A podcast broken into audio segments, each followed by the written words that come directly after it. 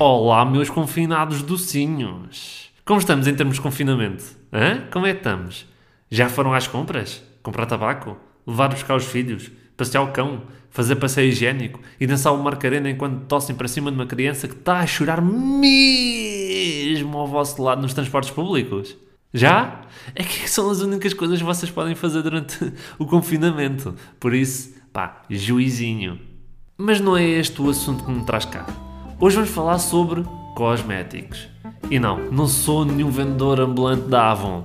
Fiquem descansados que isto não é uma daquelas reuniões mascaradas de podcast, não é, não é, não é, não é, não é nada disso. Eu sei que o tema é polémico, ok, cosméticos, porque poderíamos estar aqui a falar sobre as eleições presenciais e o papel fundamental que o mais alto magistrado da nação tem e uh, soninho. Podíamos, podíamos, mas depois já não faria sentido eu vir aqui e fazer este podcast. O cosmético está aí na berra, é o batom. Pois é, o batom virou o tema central destas eleições presenciais. Tudo porque o faz especialista em fora de jogo decidiu gozar com o facto de Marisa Matias, candidata do Bloco Esquerda, ter ido aos debates com os lábios pintados de vermelho. Tudo o que seguiu após esta declaração foi um fortote de personalidades públicas e também anónimos nas redes sociais e tudo a pintar os beiços e a gritar o hashtag vermelho em Belém. Mas pronto, o batom vermelho ficou associado ao Bloco Esquerda mas acho que todos os partidos, os candidatos, vá, merecem ter o seu próprio cosmético. E é aqui que nós vamos avançar. Vamos avançar? Vamos sim, senhora. Para João Ferreira, cai bem um iluminador. Não para os seus lindos olhos, não, que isso ele não precisa, mas para ver se consegue iluminar a Constituição e que esta seja reparada pelos cidadãos portugueses. Ó Ventura, pá, um fixador ficava muito bem. O que é que faz um fixador? Consta que serve para manter maquilhagem. Olha, nada melhor para um oportunista que diz ser uma coisa, mas afinal é outra. Ali manter as aparências. Tiago Maia, o melhor seria mesmo um rímel, um rimelzinho. Mas em vez de aumentar o volume das pestanas, seria para aumentar a noção, não é?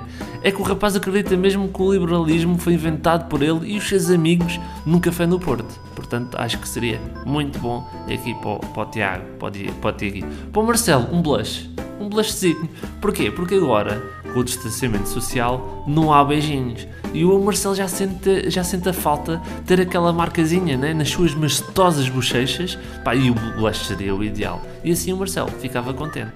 Para Ana Gomes, pá, sugiro que recorra ao Sérgio Alxaredo. É, é isso. É que já chega, já chega de ser parecida com o Herman. Já estamos todos cansados dessa piada. Para o Tino, é pá, não, não tem nada. Uh, tenho pena, é que não, é, não há mesmo nada a fazer. Mas atenção, eu adorei quando ele deu aquelas pedras todas ao calhau. Portanto, foi excelente.